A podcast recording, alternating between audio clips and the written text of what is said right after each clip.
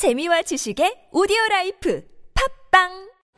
저 슈퍼스타 최욱은 오늘부로 비혼자임을 선언합니다. 최스타님, 연간 이만 쌍 이상 성원이 되고 있는 여보야 서비스를 알고 계십니까? 저 정기자, 나 슈퍼스타요. 내가 결혼정보회사요? 어떻게 찾아갑니까? 여보야는요, 셀프 중매 서비스이기 때문에 직접 가실 필요가 없어요. 돈이 한두 푼 드는 일이 아니지 않소? 여보야는요, 성혼을 위해 사용된 비용을 백 퍼센트 환불해주고 결혼할 때 백만 원, 아이 낳으면 이백만 원의 축하금까지 준답니다. 그래도 난 경력이 있는 분들이 더 좋던데. 초혼도 재혼도 인연을 만날 수가 있습니다. 지금 스마트폰에서 여보야를 다운받으세요. 친구야, 나 또 깨졌다. 스마트폰 액정 큰맘 먹고 바꾼 건데. 액정 필름 아무거나 붙이니까 보호를 못 받지. 트라움가드 방탄 필름 몰라? 트라움가드? 트라움가드는 액정 깨질 염려 없고 터치감 지문인식이 최상급이야. 허, 정말? 트라움가드는 곡선까지 설계되어져 있어. 파손되면 두 배까지 보상해준대. 액정 파손되면 보상을? 트라움가드 찐인데. 기적의 방탄 필름 트라움가드 액정 파손 보상제. 검색창에 트라움가드, 우주고양이 트라움샵을 찾아주세요.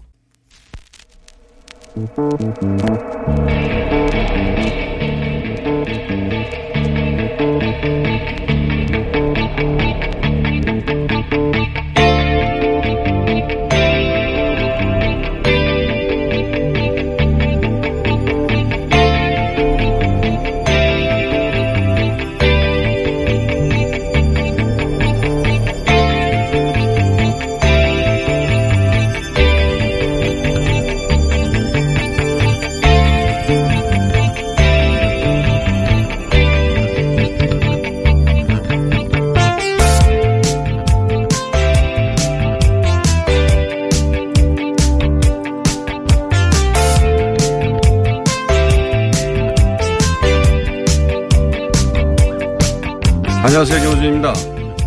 행정수도 이전 이슈가 최근 다시 부상하고 있습니다. 행정수도 이전은 이천사 년 노무현 정부 시절 한 번 시도됐다가 당시 헌법재판소가 서울이 수도인 것은 조선시대 이래 관습헌법이라고 판결해서 무산됐죠.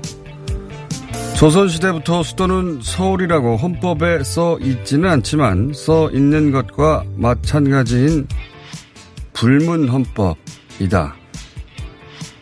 저는 이 판결이 역대급 코미디라고 생각합니다. 서울 시민을 다 강제로 이주시키자는 것도 아니고 국가 균형 발전을 위해 국가 기관들 옮기자는 건데 조선시대부터 수도가 서울이라서 안, 된다, 안 된다니요. 그게 아니라 실은 당시 스스로를 주류라 믿던 이들에게 팽배했던 노무현 대통령을 대통령으로 인정할 수 없다며 자기가 뭔데 수도를 옮기냐는 생각을 바탕으로 재판관 자신들 직장부터 지방으로 옮기는 게 싫고 자신들 생활권도 서울이라 모든 게 서울에 있는 게 편하고 자신들이 보유한 주요 부동산 자산도 서울에 있으니까 그렇게 지극히 사적이고 오만한 이유로 미리 답을 정해놓고 억지로 법리를 찾다 보니 그런 코미디 결론이 나온 게 아닌가. 적어도 저는 그렇게 생각해드렸습니다. 이번 행정수도 이슈에도 가장 먼저 집값 걱정부터 하는 이들이 있겠죠. 그렇게 떨고 있을지 모를 집값에 띄웁니다. 떨지 마라. 미안하다. 여기까지 오게 해서.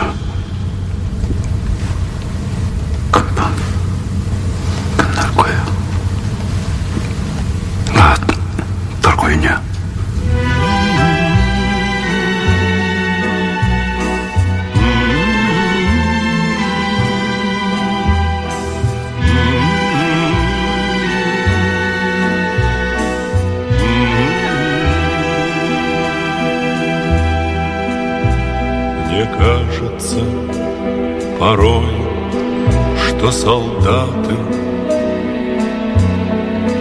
с кровавых не пришедшие полей не в землю нашу полегли когда-то превратились в белых журавлей. Они до сей поры с времен тех дал.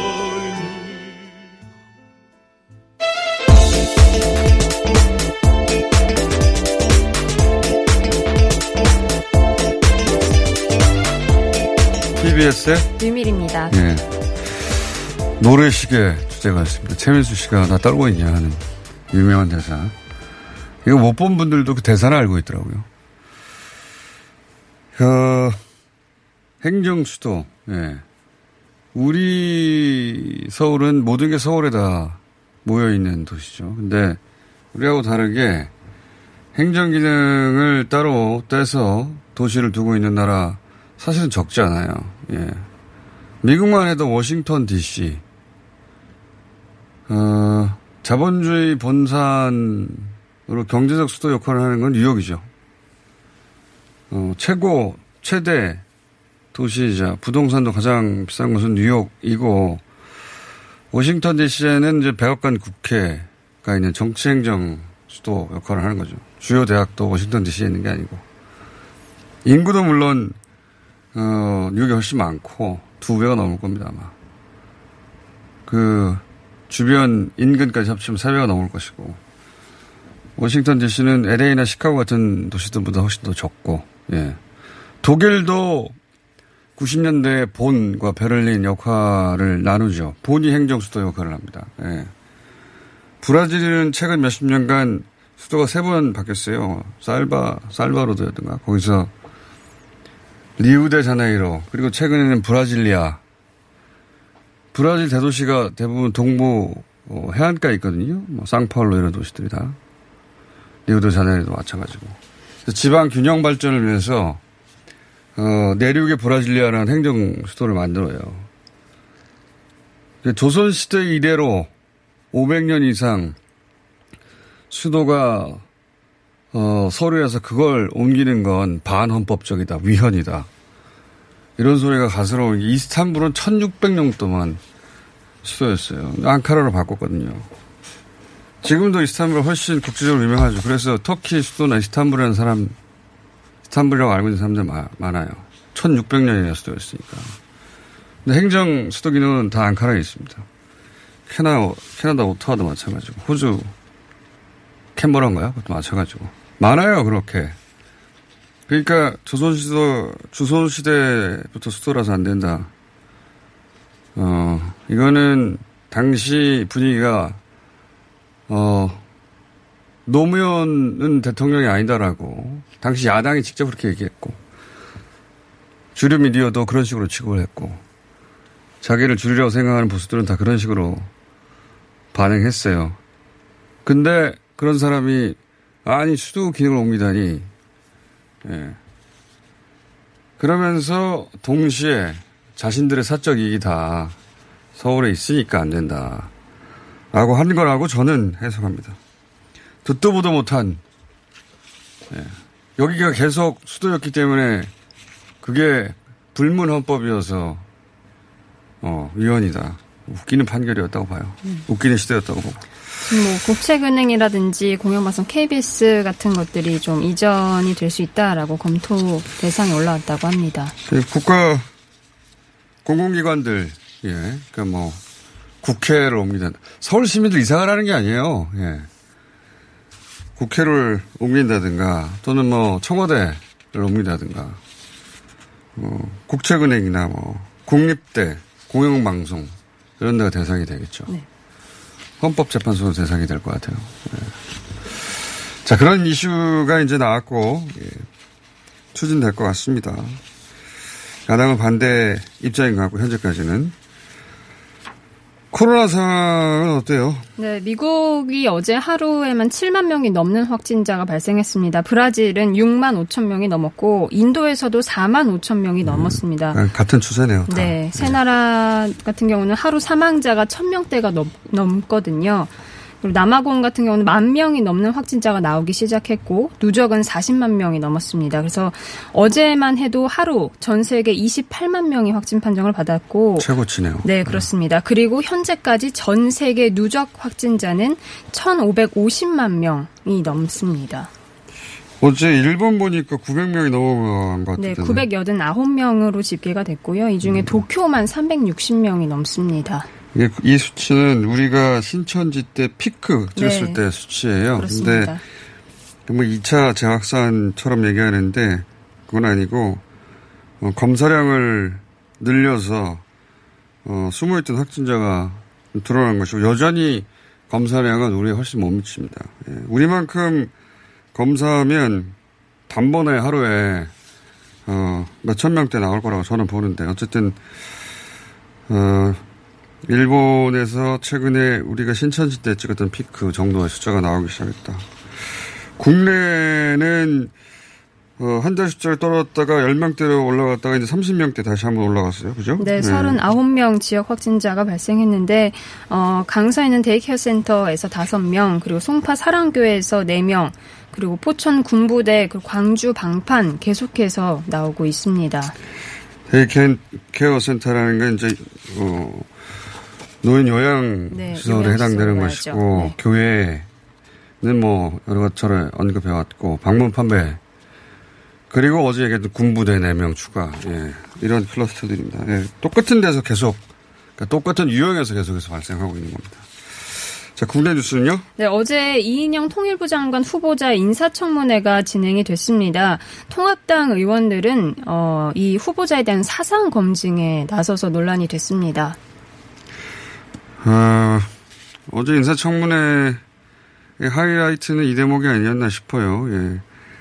지금 여당과 야당의 전선이 어디에서 그어졌는지 적나라하게 드러난 장면이었던 것 같은데 그래서 요 대목만 잠시 직접 들어보시겠습니다. 혹시 후보자님께서도 언제 또 어디서 이렇게 나는 주체 사상을 버렸다 또는 주상 신봉자 아니다라고 하신 적 있습니까? 공개 선언 같은 거. 이른바 전향이라는 것은 네. 태 의원님처럼 북에서 남으로 오신 분에게 전형적으로 해당하는 얘기 아니겠습니까? 의원님께서 저에게 사상대상 여부를 다시 물어보시는 것은 어, 아직 남쪽의 민주주의에 대한 이해도가 떨어지는 것이다. 저는 그렇게 말씀드렸습니다. 삼십 초만 자, 어, 통일부 장관 후보자 이인영 후보자 인사청문회였는데 어, 이인영 후보자가 팔십 년대 전대협이라는 네, 학생운동 연합조직의 회장이었기 때문에 초대 회장이었죠. 이걸 물어보는 거죠. 예, 일기 의장 출신이어서 예, 그 이력을 문제 삼아서 어, 주체 사상을 신봉한 적이 있느냐, 사상 전향을 했느냐라고 물은 사람이 또 하필이면 태영호 탈북 이력 태영호 의원이었기 때문에. 이런 공방이 오간 겁니다, 서로. 예. 과거에, 어, 운동권에, 운동권이지 않았어? 예. 주체 사상 신봉한 거 아니야? 그러면서, 어, 전향한 적 있어? 라고 네. 묻고. 전향은 북에서 남에, 북에서 남으로 온 사람한테 물어봐야 되는 거 아니야? 뭐 이런 공방이 있었습니다. 이거 한번 찾아볼 만큼 재밌습니다. 어떤 의미에서는. 근데 이게 이제 시대착오적이긴 하죠. 언제쯤 얘기입니까? 자, 이런 공방이 있었고요. 자, 다음은요. 네, 검언 유착 사건에 대한 수사심의위원회가 오늘 열리는데요. 이동재 전 채널A 기자와 한동훈 검사장의 수사 계속과 기소 여부를 놓고 네 차례 표결을 거칠 것으로 전해지고 있습니다. 어, 대검에서는 뭐 강요미수죄가 성립되기 어렵다는 취지의 의견서를 준비하고 있는 것으로 알려졌습니다. 이게 이제 왜 뉴스가 되냐면 예. 어, 서울중앙지검에서는 이미 이동재 기자를 기소했어요. 네. 강요미수죄를 적용해서. 그런데 대검에서 강요미수죄 성립이 어렵다는 의견서를 준비한다고 하니까 어, 검찰 내에서 지금 이동재 전 기자는 기소하면 안 된다 혹은 수사 계속하면 안 된다. 그리고 어, 한동훈 검사장은 기소하면 안 된다는 의견을 가진 그 대검과 그리고 이미 기소하고 수사를 계속하고 있는 서울중앙지검이 부딪히는 거죠. 검찰이, 검찰 내부에서 이런 견해를 낸다는 건 이례적인 겁니다. 일단 여기까지만 얘기해놓고, 오늘 열리니까 결과 나오면 월요일날 자세히 얘기해보도록 하죠. 자, 다음은요. 네, 민주노총이 코로나십구 위기 극복을 위한 노사정 합의에 참여하지 않기로 했습니다. 찬반 투표에서 반대가 육십일 퍼센트로 나왔는데요. 일단 뭐 비대위 체제로 전환할지 말지에 대한 논의가 이뤄질 것으로 보이고, 어, 그 과정 동안 이제 내부 갈등, 갈등이 좀 있었으니 이것을 좀 수습하는 것으로 보이는데, 사실상 그 선거가 올해 말에 예정돼 있어서 선거 국면에 돌입할 게 아니냐라는 관측이 나오고 있습니다. 어, 김명환 민주노총 위원장이 이제 이게 부결되면 직을 걸었기 때문에 사퇴한다고 했으니까 네. 사퇴하는 것이고 이제 비대위 체제가 될 텐데, 그래서 선거 국면에 돌입하는 게 아니라 어, 거꾸로 선거 선... 때문에 이런 결과가 나왔다고 네. 저는 해석이 됩니다. 일종의 내부 노선 투쟁 또는 내부 세력 갈등, 뭐 어떤 큰 조직도 다 이런 게 있긴 합니다만 그런 측면이 더 큰 게 아니었을까. 근데 이렇게 무산되면 어, 민노총의 위상 변화가 불가피해 보입니다. 왜냐하면 나머지 경제 주체들은 어, 이 경선 오 일 중심으로 해서 아마 기존 합의한 대로 발표를 할 것 같고, 민노, 민주노총만 빠지는 거죠. 네. 이게 민주노총의 좋은 일인지 모르겠네요. 비대위 구성되면 비대위원장 모셔서 그 얘기 좀 나눠보죠. 네. 내부 선거 때문에 이렇게 됐다라고 저는 보여집니다. 자, 다음은요. 미국이 휴스턴에 있는 그 중국 총영사관을 폐쇄하겠다고 한 것에 이어서 다른 중국 공관도 폐쇄할 수 있다라고 시사를 했습니다. 예, 중국은 뭐 우한에 대한 얘기를 좀 했었는데 우한보다는 홍콩에 있는 영사관에 보복할 가능성이 언급되고 있습니다.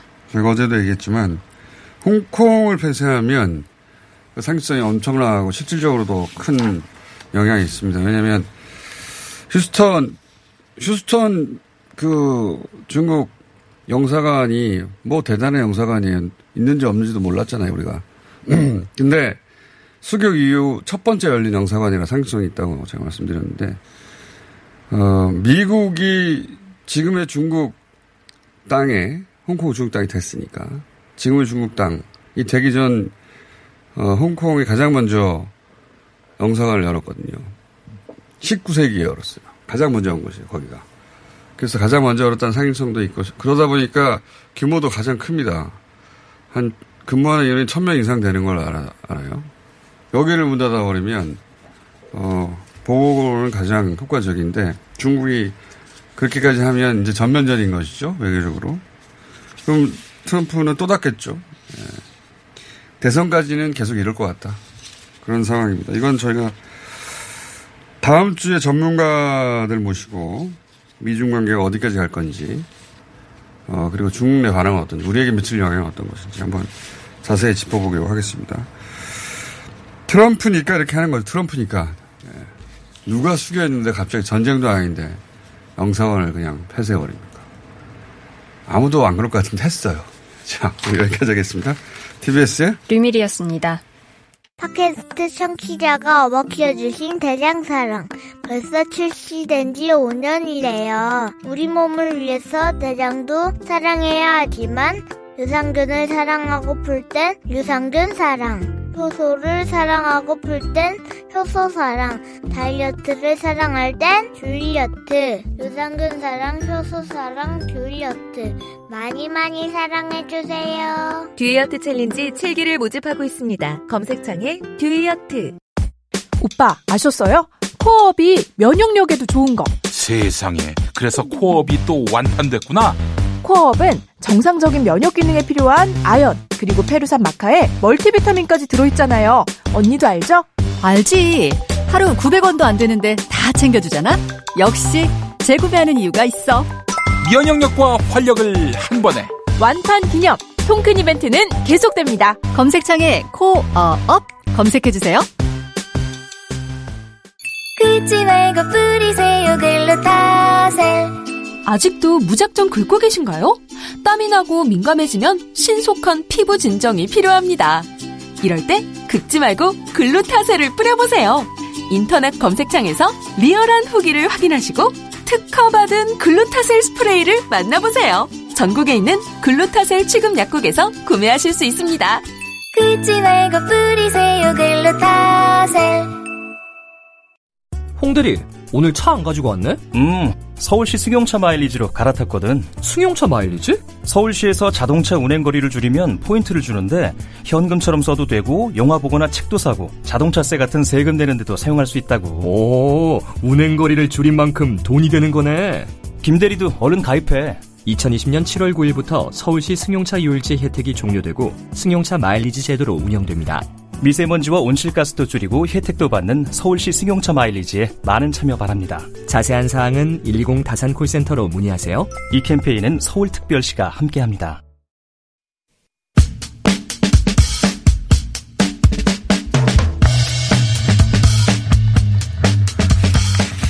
지금 중국에서는 한 달 넘게 폭우가 쏟아지고 있다고 합니다. 그래서 구십팔년 대홍수 이래 최악의 상황이라고 하는데, 그 중에서도 세계 최대 댐인 싼샤댐 붕괴할지도 모른다, 이런 보도 보셨죠? 예, 우리 언론도 몇 차례 보도했고 중국에서도 그런 이야기가 나오고 있습니다. 이 싼샤댐 붕괴 가능성은 중국만의 문제가 아니라 그럴 경우 제주도의 생태계도 크게 교란될 것이다. 어, 그리고, 어, 양쯔강 하류에 원전도 영향을 받는 게 아니냐. 이런 우려들이 계속 나오고 있어서 저희가 이 문제 한번 짚어보겠습니다. 과연 붕괴 가능성이 있는지. 댐 전문가 통해서 박창근 관동대 교수님 전화 연결되어 있습니다. 안녕하세요, 교수님. 네, 안녕하십니까. 예, 오랜만입니다, 교수님. 네, 반갑습니다. 이 중국의 댐이 붕괴될지 모른다는 이슈로 교수님을 다시 연결할 줄이야. 예. 우선, 어, 산샤, 정확한 발음이 정확, 뭔지 모르겠네. 싼샤댐. 이게 어떤 댐입니까? 아, 이게 삼엽댐인데, 예. 그, 이 한문으로 보면은, 이게 중국의 양쯔강. 예. 그, 그 옛날에 우리 장강이라고 그랬죠. 예. 이 장강의 중상류, 중상류 지역에 설치되어져, 상, 중류 지역이죠. 돼 있는, 어, 아주 전 세계적으로 제일 큰 댐이라고 합니다. 이천구년도에 완공이 됐고, 총 저수량이 약 한 삼백구십억 톤. 우리가 소양강댐은 다만, 우리 남한이 제일 큰데, 그것의 열세 배 내지 열네 배 되는 규모입니다. 그리고, 이, 설비 용량, 다시 전력을 생산하는데, 이게 일반 원자로의 이십 배 정도를 오, 생산한다고 알려져 있습니다. 원전 스무 개에 해당되는 발전량이다. 그렇습니다. 대단한 규모네요. 그러니까, 예. 그리고 공사비가 삼, 우리나라 돈으로 삼십이조 원 들었던, 어, 아주 중국에서는 만리장성 이래 최대의 토목 사업이었다라는 평가를 받고 있습니다. 엄청난 규모인데, 어, 우리 소양강 댐에 열세 배, 열네 배. 그 정도면은 그 우리나라 담수량 전체보다 많은 거 아닙니까? 그죠? 당연하죠. 어. 네. 그러면 중국 인구가 어, 어, 엄청나니까. 물론 이거는 저기 소양강댐은 그 식수로 대부분 이용하지만은, 예. 싼샤댐 같은 경우에는 식수보다는 홍수 조절, 아, 그리고 전력 생산이 주 목적인 다목적 댐이라고 볼 수 있습니다. 알겠습니다. 엄청난 규모. 예. 길이가 이점삼 킬로미터. 네. 그 댐 하나가 우리나라 전체 담수량보다 많고, 뭐, 발전량도 원전 스무 개에 해당되는 발전량이다. 짐, 뭐랄까요. 그, 실감은 안 나는데 엄청난 규모로 하는 건 알겠습니다. 자, 이게, 네, 저도, 예. 이게 붕괴되면 큰일 나는 거죠. 예. 붕괴되면 큰일 나죠. 예. 많이 붕괴됐다 그러면은 중국의, 중국 땅덩어리에 뭐 한 오분의 일 정도. 이상. 아, 그래요? 숯배밭이 되거든요. 어마어마하네. 우리가 보통 그 제일, 불이 났을 때와 홍수 났을 때 비교해보면은, 불이 나면은 어느 정도 산불이 나면 흔적이 있지만은, 홍수 나가지고 물이 쓰고 난 자리에는 말 그대로 싹 쓰고 가버립니다. 그러니까 그렇죠. 엄청난 피해가 발생할 수 있죠. 그 중국 전체 땅의 오분의 일가량 영향받는다면 정말 어마어마한 건데, 그러다 보니까 이제 중국 내에서만 뉴스가 되는 게 아니라, 어, 연일 우리 언론에서도 보도가 되고, 그리고 그 정도 규모가 붕괴되면 실제 제주도의 생태계 교란이 일어날 것이다라는 이야기도 있는데 그런 우려도 있는 거죠. 만약에 그렇게 된다면? 만약에 그렇다 그러면 뭐 전혀 없지는 않겠습니다만은 네. 어, 뭐 그 제가 판단할 때는 저 황 그러니까 우리나라의 서해, 예. 서해의 어떤 바닷물 전체와 예. 그, 그 싼샤댐 예. 물 전체 양을 비교 비교하면은 그 싼샤댐 물량은 서해 바닷가의 물량에 비해서는 아주 일부분이 되지 않겠습니까? 하긴 또 서해 바다가 크니까요. 예, 예, 예. 그러니까 음. 제주도의 아주 직접적인 생태계 영향, 다시 해서 민물이 밀려 들어와 가지고 하천 생태계를 변한다. 그것은 조금 음. 그렇고 어, 서해의 중국 쪽, 그러니까 예. 상하이 앞바다 예예. 쪽에는 뭐 큰 변화가 생길 수 있겠죠. 뭐 거기는 또 원전도 많이 있거든요. 뭐 그런 거에 대해서는 중국 정부가 아마 대비를 음. 하지 않을까 봅니다. 자, 그러면 이제 공학적인 차원에서 네. 전문가시니까 토목공학과 교수님과 사대강 될지 올해 비판을 오셨는데 네. 공학적인 관점에서는 이게 붕, 지금 정도의 폭우로 붕괴될 가능성이 있다고 보십니까? 일단 수치적으로 보면은 예. 싼샤댐 높이가 백팔십오 미터고 예. 어, 공수가 났을 때 최고 수위가 백칠십오 미터입니다. 예. 그리고 현재 백육십오 미터라고 알려져 있거든요. 그러니까 예. 최고 수위까지는 십 미터 정도 여유가 있습니다. 네네. 그리고 즉 그래서 아직까지는 뭐 설계 중국에서 설계한 거에 따르면은 예. 어, 백칠십오 미터까지 어, 물이 차더라도 붕괴되지 않고. 최악의 경우 백팔십 미터, 백팔십오 미터까지 올라가더라도 일단 일단 댐에서 버텨줄 수 있는 거죠. 음. 어 그런데 그 부분 그것은 위험하니까 중국에서 백칠십오 미터, 다 예고로 십 미터를 준 거죠. 음. 그렇게 운영되고 있는데 수치상으로 보면은 어, 아직까지 붕괴까지는 가지 않을 것이라고 보고 있습니다. 수치상으로 설계 수치는 버틸 네. 정도로 되어 있을 것이다. 네네. 음. 궁금해서 여쭤봤는데 만약에 이제 이 구조물은 버티더라도 물이 넘쳐버리면 어떻게 됩니까?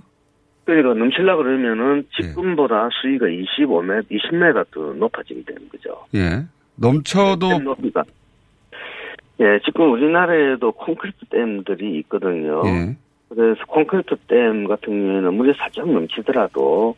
어, 바로 붕괴로 이어지지 않습니다. 음. 어, 콘크리트이기 때문에. 이제 흙으로 만들어진 댐은 바로, 어, 무너지겠죠. 근데 지금 싼샤댐 같은 경우에는 콘크리트 댐이거든요. 네. 그러니까, 물론 댐에서는 물이 넘치면 안 된다는 기본 전제가 있습니다만은, 어, 넘칠까지, 넘치기까지에는 이십 미터 정도 여유가 있기 때문에, 아직은 어, 댐 원료를 통해서 댐 붕괴는 어, 우려할 필요가 우려할 수는 아니라고 봅니다. 공학적 관점에서는 지금 뭐 붕괴 가능성을 얘기하는 것은 어, 그렇게 우려할 일은 아니다. 네. 음, 그렇게 보시는 거군요. 근데 이제 네. 이, 이런 얘기도 있지 않습니까? 중국의 네. 건축물들이 다 그런 건 아니지만 어, 부실공사한 거 아니냐 뭐 이런 우려들도 얘기하던데. 어, 그것은, 저기, 그, 동서고금을 통해서, 예. 토목공사를 한 데는 그러한 어떤 의혹이, 어, 따르고 있고, 예. 물론 우리나라에서는 많이 개선되었습니다만은, 어, 한 이십, 삼십 년 전만 해도 그런 사고가 많이 났지 않습니까? 어, 우리나라에서도, 예. 예, 삼궁백화점 붕괴되고, 성수대교 무너지고, 뭐, 기타 이런 많은 어떤 후진국적 사고가 발생된 것은 뭐, 동서고금 일어났던 일이고 중국이라고도 이해가 될 수 없겠죠. 네. 그렇지만은 이게 토목공사 설계를 할 때 안전치를 좀 두게 됩니다. 네. 예를 들어서 그 백 정도 압력이 가해지면 무너진다 그러면은 한 이백 정도 압력이 가해지도 안 무너지게끔 설계를 하는 거죠. 음. 안전율이라 그러는데 이런 안전율을 두게 될 두는 게 우리 토목 설계의 일반적인 관행입니다. 그렇게 하게 돼 있습니다. 아마 싼샤댐도 어, 안전치 설계 도서를 못 봐서 모르겠습니다만 적어도 안전치는 충분히 주고 음. 건설했으리라고 봅니다.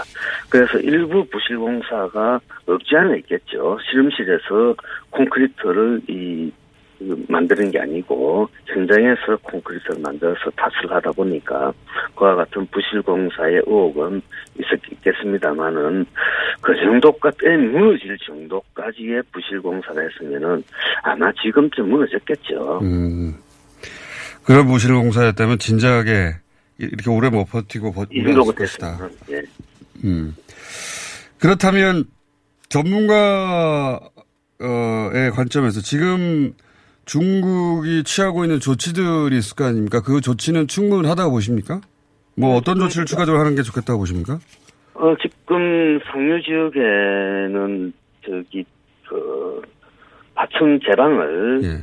어, 붕, 그러니까 제방을 폭발을 해가지고 농촌 지역에 있는 거대한 농경지에서 물을 받아내거든요. 아. 사실 하류 지역의 물을 한류 공업도시라든지 인구 밀집 도시를 보호하기 위해서 아하. 제방을 터가지고 물을 빼내고 있습니다. 그러니까 댐으로 들어오는 물량을 줄이려고 제방을 상류에서 터뜨려버렸군요. 그렇습니다. 어.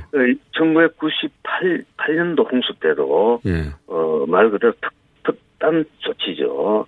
그때도 그 큰 홍수가 나가지고 어, 제방을 상류 제방을 덮어냈죠. 그래서 백만 도시를 그냥 물에 잠기게 했던 음. 그런 어떤 사례가 있었는데 이번에도 그런 어떤 특단의 조치를 중국 정부가 취한 것 같습니다. 음. 그리고 만약에 싼샤댐이 붕괴된다, 그러면 안 되겠지만은 만약에 붕괴된다 하더라도 나름대로는 대책을 세웠을 겁니다.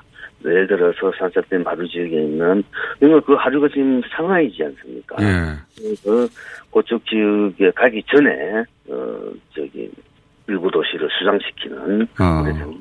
그런 조치를 하지 않을까? 과거 중국이 대홍수 예. 때 대처했던 걸 보자면.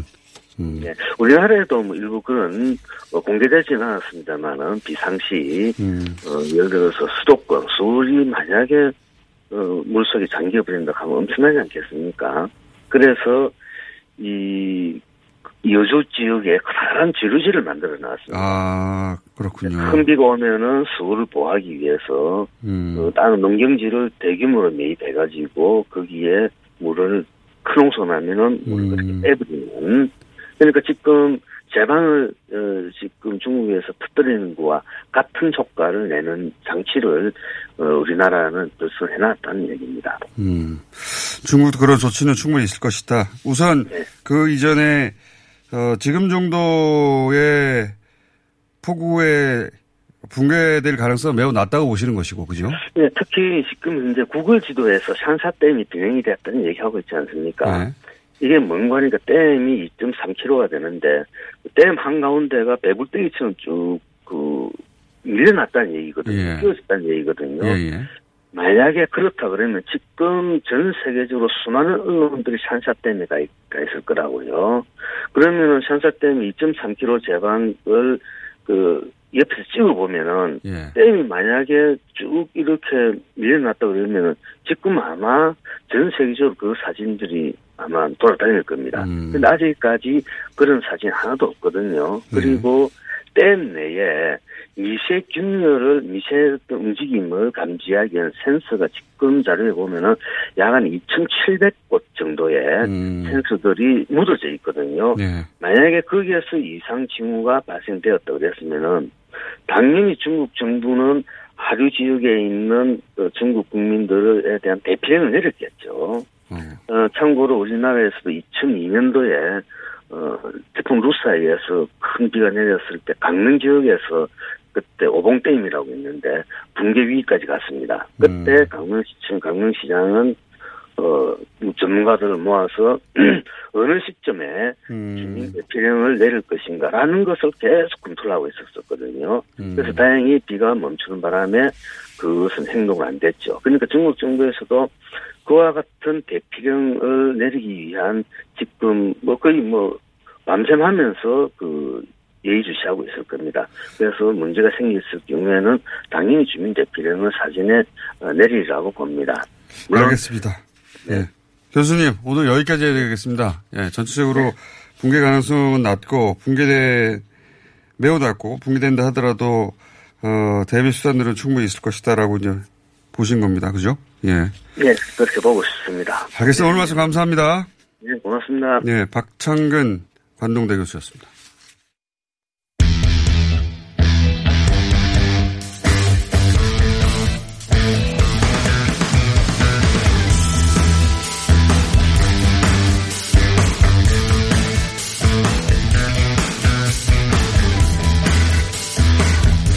자, 오랜만에 케이비에스 탐사보도팀 이재석 기자 모셨습니다. 안녕하십니까? 네, 안녕하십니까. 예. 소속이 사회부로 바뀌었습니다. 아, 사회부요? 예, 예. 예. 이분이 나오시면 이제 장기 취재한 건들이 항상 등장하는데, 어, 오늘은 그 선거 공작 의혹. 의혹을 예. 보도했습니다. 예, 예. 윤상현 의원과 관련해서 한바왕, 예. 유상봉 씨의. 예. 근데, 이, 총선이 있으면 워낙 큰 선거니까 전국적으로 여야 모두 음. 어, 뭐 이런 선거 관련 비리 특히 돈 문제 관련해서 음.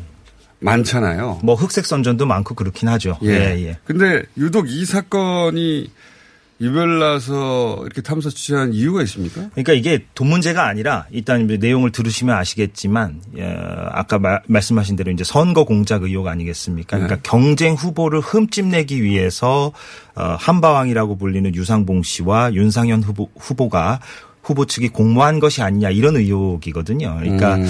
이것은 어떻게 보면은 만약에 사실이라면 경찰이 지금 수사를 하고 있는데 만약에 사실이라면 이제 민주주의 선거에서 음. 일종의 이제 여론 조작이나 보통 예. 정치자금법 위반으로 많이들 걸려드는데 이건 그 사안은 아닙니다. 뭐 허위사실 유포라든가 그죠? 예. 예. 공보물에 문제라든가 그런 걸로 대부분 걸려드는데 그 종류가 좀 완전히 다르군요. 이게. 예, 그렇습니다. 아. 그리고 여기 지역구에 또 특색도 있고 예, 차근차근 설명을 드리겠습니다. 예. 예. 자, 십일 분 내에 차근차근 설명해 주세요. 알겠습니다. 예.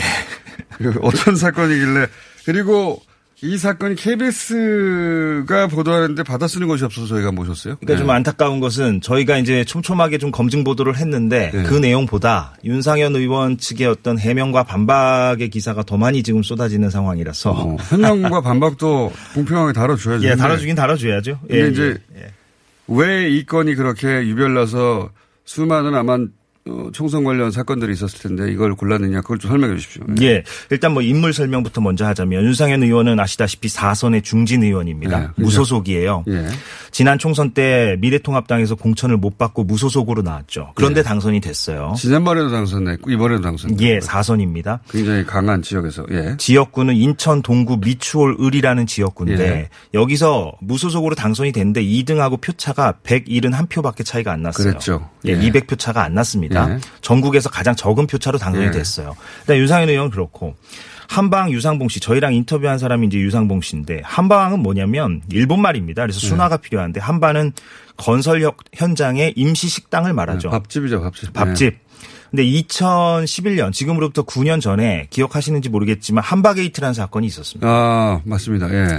경찰 고위 공무원들이 줄줄이 구속 수감됐던 예. 굉장히 큰 사건이었어요. 큰 사건이었어요. 그때 그 한바 수주권을 따는 대가로 고위 공무원들에게 돈을 뿌린 혐의가 인정돼서 본인도 실형을 살았던 그 장본인이 바로 유상봉 씨입니다. 어, 왜냐하면 이게 대형 건설 현장에서 수많은 이제 근로자들이 있기 마련인데 거기서 밥집을 독점하면 돈을 많이 벌죠. 돈을 많이 벌죠. 예. 예, 수억 원 벌고 그렇습니다. 예. 큰 공사 현장 같은 경우는. 그래서 한바게이트의 장본인 유상봉 씨가 한마디로 요약하면 이런 겁니다. 지난 이번 총선에서 이십일 대 총선에서 윤상현 의원 측의 요청을 받고 윤상현 의원 측과 경쟁하는 상대 후보들을 흠집내는 내용의 진정서와 아~ 고소장을 내가 써줬다. 일부러 써줬다. 이게 이제 폭로 내용입니다. 아, 물론 이건 검증을 저희가 다 했습니다. 예. 어, 그러니까 어, 돈을 줬다거나 정치자금을 줬다거나 대가성 없는 뭐 이런 종류가 아니네요 전혀. 그러니까 경쟁 후보들을 흠집내는 내용의 진정서와 고소장을 윤상현 의원 측의 요청을 받고 내가 써줬는데 예. 그 내용이 내가 그들에게 과거에 돈 준 적이 있다라는 내용을 담은 진정서와 고소장을 썼다라는 거고 아. 당시 선거에서 아. 이제 서. 그런데 그 상대가 음. 민주당 소속 후보였나요? 아니면 예. 통합당 두 명인데요. 예. 이제 겨냥을 한 사람이 두 명인데 한 사람은 민주당 경선에 출마했다가 떨어지긴 했는데 박우섭 전 인천 남구청장 민주당 아, 사람입니다. 당시까지만 해도 통과될지도 몰랐던. 예. 네. 그리고 또 한 사람은 몰랐던. 미래통합당에서 공천을 아, 양쪽 받았던 모두, 예. 그러니까 양쪽 안상수 모두 후보 무소속으로 나갔으니까. 예, 예. 어, 민주당과 통합당 둘 다 경쟁 후보였죠. 경쟁 윤상현 의원에게는. 예, 예. 될 사람들을 상대로 해서 유상봉 씨가 그 두 사람에게 내가 돈을 준 적이 있다라고. 과거에. 예. 과거에. 돈 준 적이 있다라는 진정서와 고소장을 윤상현 의원 측에 요청을 받고 써줬다. 본인이 직접 스스로 나서서 아 이거는 양심의 과책이어서 걸려서 안 되겠다 이게 아니고. 예. 사전 공모에 의해서 써줬다라는 게 유상봉 씨의 주장이고 그것을 저희가 이제 폭로 내용을 검증을 해야 되잖아요. 일방적으로 그 말을 믿을 수는 없고요. 그렇죠. 그래서 이제 저희가 하나하나 검증을 했던 건데, 근데 이제 어떻게 검증을 한 겁니까? 그러니까 예를 들면 이런 겁니다. 그거 하나하나 지금 풀어야 되는데 네. 일단은 대가가 있었을 거 아닙니까? 그럼 만약에 이들이 만약에 그런 선거공작 의혹이 사실이라면 예. 본인들이 그렇게 진정서와 고소장을 써주고 받은 이익이 있을 거 아니겠어요? 예, 예. 그 이익이 저희가 확인하고 지금 현재 경찰도 범죄 수익으로 보고 있는 게 크게 세 줄기입니다. 음. 하나는 예. 지금 그 성남에 호텔을 예. 짓고 있어요. 큰 오 성급 호텔을 짓고 있는데 여기에 시공사가 롯데건설입니다. 예. 그런데 이 호텔 건설 현장의 한바수 죽번. 예. 그게 일 번이고요. 오. 이 번은 롯데백화점 구리점에 음식 판매 계약권. 계약을 따냈어요. 그 유상봉 음. 부자가 아버지와 아들이. 어, 그건 세 결과, 번째는 결과적으로 따내긴 했다. 예, 진짜. 다 네. 지금 제가 말씀드린 건 다 확인되고 다 따내는 것만 말씀드리는 오. 겁니다. 세 번째는 롯데백화점 일산점에 마찬가지로 음식 판매 매대 계약을 따냈거든요. 그 세 가지 다 롯데네요. 다 롯데죠. 예. 좀 뭔가 공교롭죠. 그런데 예. 어, 역시나 공교롭게도 윤상현 의원의 이제 부인 되시는 분이 예. 신경아 씨인데요. 신경아 씨가 이제 롯데가 사람입니다. 그러니까 고 아. 신격호 회장의 조카예요. 그러니까 신격호 아. 회장의 남동생의 딸이죠. 아. 예. 그래서 이제 유상봉 씨가 작년 팔월에 신경아 씨를 직접 만나서 사업 관련 논의를 했다는 것도 저희 취재 결과 확인이 됐습니다. 아, 윤상현의 부인과 작년에 만난 것도 확인이 됐습니다. 예. 만나서 지금 유상봉 씨 주장으로는 그때 이런 논의를 했었다. 그때 이런 논의를 한 건 아니고 다른 사업 논의를 했는데 네. 다른 사업 논의를 했는데 지금 아까 말씀드린 그 세 가지 줄기를 지금 인천지방경찰청에서는 윤상현 의원 측의 요청을 받고 선거 공작을 한 어떤 일종의 대가로, 대가로 범죄 수익으로 유상봉 부자가 따낸 것으로 그렇게 보고 있습니다. 유상봉 씨도 그렇게 주장하고 있습니까? 유상봉 씨 당연히 그렇게 얘기하고 있죠. 유상봉 아. 씨 이제 폭로하는 사람입니다. 폭로하는 사람이니까. 네. 물론 폭로 동기도 있다 말씀을 드리겠습니다만. 그게 제일, 그게 제일 궁금한데 예, 예. 사실은 이익을 주고받은 관계인데. 그런데 예 그리고 이제 이런 어떤 이익의 대가뿐만 아니라. 예. 어, 지금 윤상현 의원 측의 보좌관과 유상봉 씨와 유상봉 씨 아들이 세 명이 지금 다 피의자로 입건이 된 상태예요. 이 선거 공작 의혹 때문에. 당연히 본인이 실제로 이렇게 했다면 예, 예. 피의자가 되죠. 근데 네. 관건은 그 보좌관보다 한 칸 위로 올라가서 윤상현 의원도 그러면 개입을 했느냐가 관건이잖아요. 그렇죠. 아무래도. 보좌관까지는 연루된 게 확실한 거네요. 지금, 지금 뭐 피, 피의자니까 아직 확실하다고 네. 표현할 수는 없습니다만 어찌됐건 경찰은 검, 그렇게 보고 검찰은 있고. 검찰은 그렇게 보고 있는 거죠. 검찰은. 네. 근데 이제 윤상현 의원이 과연 그럼 이런 선거 공작 의혹에 개입을 했느냐, 인지했느냐, 보고를 받았느냐 이런 부분이 핵심인데 그것과 관련해서 저희가 취재를 또 했죠. 검증 취재를 네. 했더니 예를 들면 이런 겁니다. 유상봉 씨가 저희와의 인터뷰에서 이런 말을 합니다. 어, 내가 작년에 윤상현 의원과 세 번 만났는데 그건 다 인정했습니다. 윤상현 의원도 네. 만난 거는. 그 만난 자리에서 윤 의원이 동료 의원들에게 전화를 걸었다. 네. 전화를 걸어서 우리 아들 이름을 얘기하면서 네. 잘 봐달라, 잘 챙겨달라, 사업 관련, 한바 관련해서 네. 이런 얘기를 한 거를 내가 그 자리에서 목격한 바 있다. 네. 그리고 그 전화를 받은 동료 의원은 민주당의 정성호, 김두관 의원이다라고 저희 인터뷰에서 얘기를 합니다. 네. 그 두 분은 또 어떻게 연결되는 겁니까? 그러니까 동료 의원이니까 그 보는 앞에서 전화를 했다는 거예요. 근데 그 두 분이 유상봉 씨의 아들을 잘 봐줄 수 있는 위치나 이권의 연장성상 어디 연결고리에 있었어요? 아는 사이는 아니죠. 근데 이제 네. 윤상현 의원과 동료니까 그렇게 전화를 했다는 건데 저희가 또 확인을 해야 되지 않습니까? 네. 정성호 김두관 의원한테 저희가 확인했죠. 네. 작년 여름에 윤상현 의원으로부터 아무개 씨를 언급하는 잘 봐달라는 어떤 그런 청탁, 청탁성 전화를 받은 네. 바가 있느냐? 있었다. 어. 네, 정성호 의원, 김두관 의원 둘 다 시인을 했고 네. 그래서 정성호 의원 같은 경우는 유상봉 씨 아들이라는 건 몰랐고요. 그냥 네. 아는 동생, 친한 동생이라고 하더라, 윤 의원이. 네. 그래서 그 사람을 경기도시공사 사장과 연결을 해줬다라고 인정을 했고요. 어. 김두관 의원도 친한 동생이라고 하더라, 윤 의원이. 그래서 네. 내가 그 사람을 경남 통영시장 측에 연결을 해줬다라고 시인을 어. 했고 실제 유상봉 씨 아들은 경기도시공사 사장과 경남 통영시장 측과 소통을 합니다. 그 이후에. 어. 그것도 저희가 딱 취재 결과 확인이 됐고요. 예. 이게 이제 중요한 이유는 윤상현 의원이 개입한 정황이잖아요. 실제 음. 유상봉 씨와의 뭔가를 해준 거죠. 예, 해준 거. 그게 뭐 실제 결과를 내, 내든 안 내든, 내든 안 내든 간에, 간에. 예, 예, 윤상현 의원이 한방이라고 불리는 그 어떻게 보면 악명 높은 사람을 예. 선거를 일 년도 채 남기지 않은 시점에서 수차례 만나서 그렇게 동료 의원들한테 직접 전화를 해가지고 예. 그 아들 이름을 물론 한방 얘기는 안 했지만 그 아들 이름을 거론하면서 사업을 사업 관련해서 잘 봐달라 이런 예. 청탁성의 전화를 했다는 사실 자체가 확인이 된 거죠. 예. 그뿐만 아니라 윤상현 의원이 또 한방 유상봉 씨에게 그 법률 자문을 위해서 변호사를 소개시켜 주는데 그 예. 변호사는 채동욱 전 검찰총장이었습니다. 예. 이것도 확인됐습니다. 어, 예. 그래서 그 사건을 만나요? 예, 상담을 했어요. 아, 상담까지. 그런데 예. 이제 채동욱 변호사가 직접 한 건 아니고 본인의 어떤 후배 변호사를 소개시켜 줬는데 아. 어찌됐건 같은 법무법인에. 아, 그걸 통해서. 예. 근데, 근데 이제 전화할 때는 음. 그런 게 모양이 나죠. 전화가 아니라 직접 만났습니다. 아, 직접 그러니까 만나서. 윤상현, 채동욱, 유상봉 이 세 명이 직접 법무법인 사무실에서 만났고요. 그것도 어. 저희가 확인을 했고 또 윤상현 의원이 지금 유상봉 씨가 눈이 좀 안 좋거든요. 녹내장 증세가 있어서 서울 아산병원에도 직접 전화를 합니다. 그래서 좀 아. 진료도 알선해주고. 그러니까 기본적으로. 기본적으로 그러니까 굉장히 잘 챙겨줬던 음, 거죠. 편의를 봐주고 예. 원하는 바를. 이루도록 도와주는 역할을 한 것까지는 분명하다. 직접 그렇게 여러 가지 뭐 변호사 소개시켜주고 병원 소개시켜주고 동료 의원들한테 전화해주고 이런 것들을 저희가 다 확인을 했습니다. 그러니까 이 말들이 다. 그게 꼭 예. 바로 이 지금 유상봉 씨 쪽에서 주장하는 공정으로 연결되는 건 아니지 않습니까? 그렇긴 한데, 근데 유상봉 씨가 지금 주장하는 폭로 내용들이 하나하나 다 들어맞고 있는 거죠. 저희 윤상현 의원의 항변은 뭡니까? 그거는. 예. 윤상현 의원의 반론은 이런 겁니다. 그러니까 국회의원이라는 자리가 민원을 처리해주는 자리이기도 하니까 맞아요. 예. 통상적인 민원을 처리해줬을 뿐 선거 공작 의혹은 터무니없는 일이다라고 반론을 하고 있는데 저희가 예. 조금 좀 한 가지 의구가 드는 것은 민감한 시기에 예. 어떻게 보면 악명이 높은 한방이라고 불리는 사람을 음. 수차례나 만나서 왜 그렇게 챙겨줬을까 현역 의원이 조심해야 되는 그런 상황에서 그런 의문은 좀 납니다. 왜 그러면 폭로했다는 겁니까? 유상범. 폭로 동기는 간단하게 요약하면 이렇습니다. 그러니까 어, 지금 경찰이 인지수사를 했기 때문에 처음에 혐의를 부인하다가 나중에 아, 인지수사건이에요? 아. 증거나 이런 것들이 나오면서 혐의를 인정하는 게 하나가 있고요. 네. 또 하나는 윤상현 측과 좀 틀어진 것 같습니다. 저희가 볼 땐.